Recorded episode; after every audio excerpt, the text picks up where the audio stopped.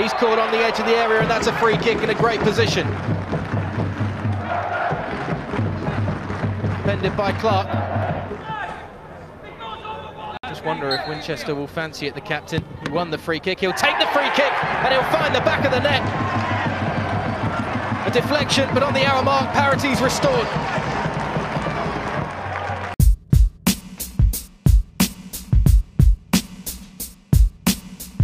Tu ainda estás a ouvir este episódio é porque queres saber porque é que estás a ouvir um relato de um jogo de futebol. O Forest Green Rovers é um pequeno clube de futebol do interior da Inglaterra. Este clube é a prova de que é possível um clube profissional e competitivo preocupar-se em fazer alguma coisa positiva em relação à sua pegada ecológica. As caneleiras e a camisola são feitas de bambu tem um cortador de relva movido a energia solar. Considerado pela ONU como o mais ambientalmente sustentável do mundo, é o único clube com o certificado de neutralidade de emissões de carbono. Toda a energia das instalações do clube é gerada por fontes limpas. A maior parte é captada pelos painéis solares do estádio New Lawn. A relva é adubada com algas marinhas e irrigada com água recolhida da chuva.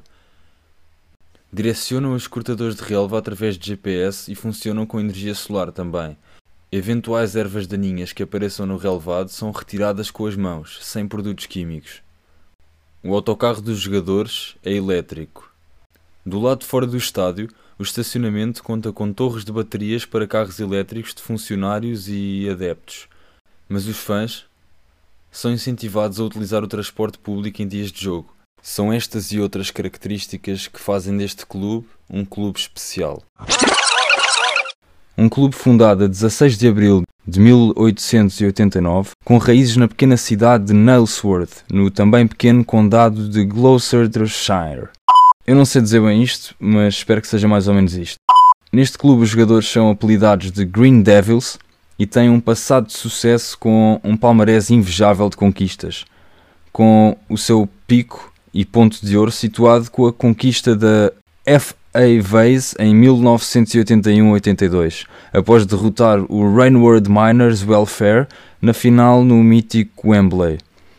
Os também apelidados de Rovers neste momento competem na League 2, a quarta divisão inglesa, e esta podia ser a história de um clube como todos os outros, mas este destaca-se pelo facto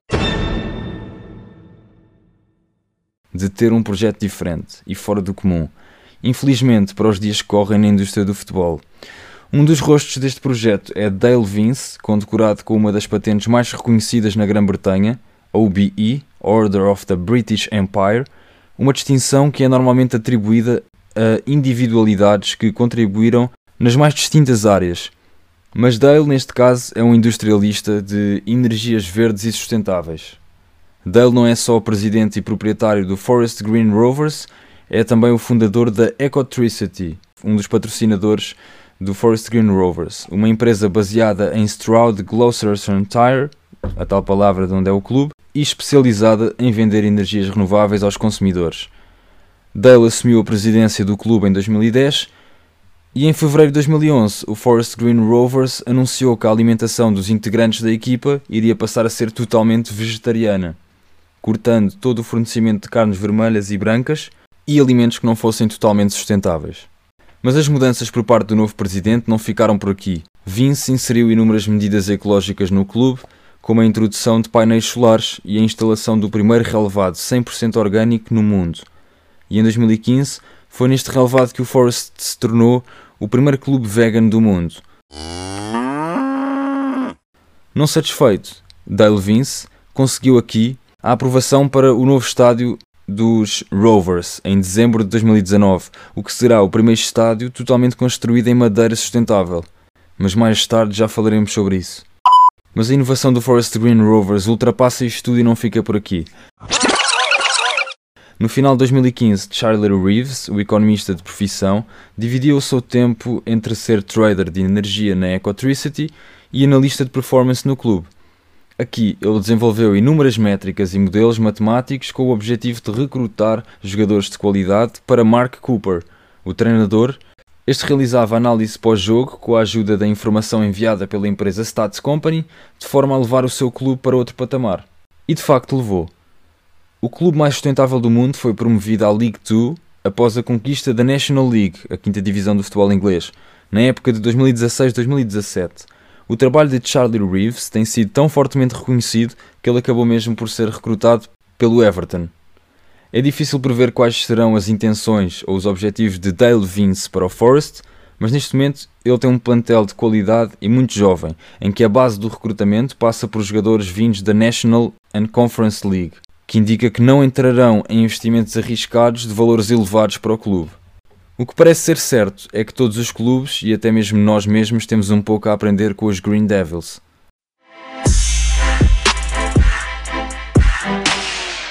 Uma novidade da temporada passada foi a informação nos bilhetes para os jogos fora de casa da pegada ecológica da viagem para cada torcedor. A pegada ecológica é a medida que calcula a emissão de carbono equivalente na atmosfera por pessoa. A camisola de jogo foi também uma novidade atrativa porque foi produzida com uma mistura de plástico com carvão de bambu. Outra medida também recente foi a modernização de todo o clube para pagamento apenas por meios eletrónicos isto é, sem operação de dinheiro no estacionamento, bares, restaurantes, lojas e bilheteiras. Isto veio aumentar a velocidade dos serviços e também a higiene em dias de jogo. Em relação ao novo estádio 100% de madeira, a transformação do Forest Green Rovers numa instituição ambientalmente sustentável teve início em agosto de 2010, quando Dale Vince evitou a falência do clube e tornou-se o maior acionista e presidente do clube. Era uma missão de resgate, disse Dale Vince. O Forest Green Rovers estava com dificuldades e dei algum dinheiro para ajudar. Achávamos que seria o suficiente, mas na verdade não foi. No fim do verão, eles disseram que se eu não assumisse a responsabilidade do clube, ele iria falir. Foi uma decisão clara. O Forest Green Rovers tem mais de 130 anos de existência, é parte importante da sua comunidade. Não pensei muito, foi uma escolha clara. Vamos salvar o clube. Contou então o atual e desde então presidente dos Forest Green Rovers. Ele admitiu não saber quanto gastou com este investimento, mas o facto é que ele se importa com a missão: fazer do clube o mais verde do mundo e utilizar o desporto como plataforma para falar acerca de sustentabilidade. Uma curiosidade deste clube: o lateral direito Héctor Bellerin, do Arsenal, tornou-se o segundo maior acionista do clube.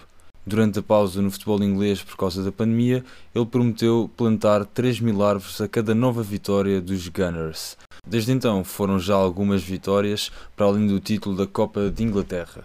Bellerin vai ajudar no principal pilar do futuro do Forest Green Rovers, a construção do novo estádio, com capacidade para 5 mil pessoas.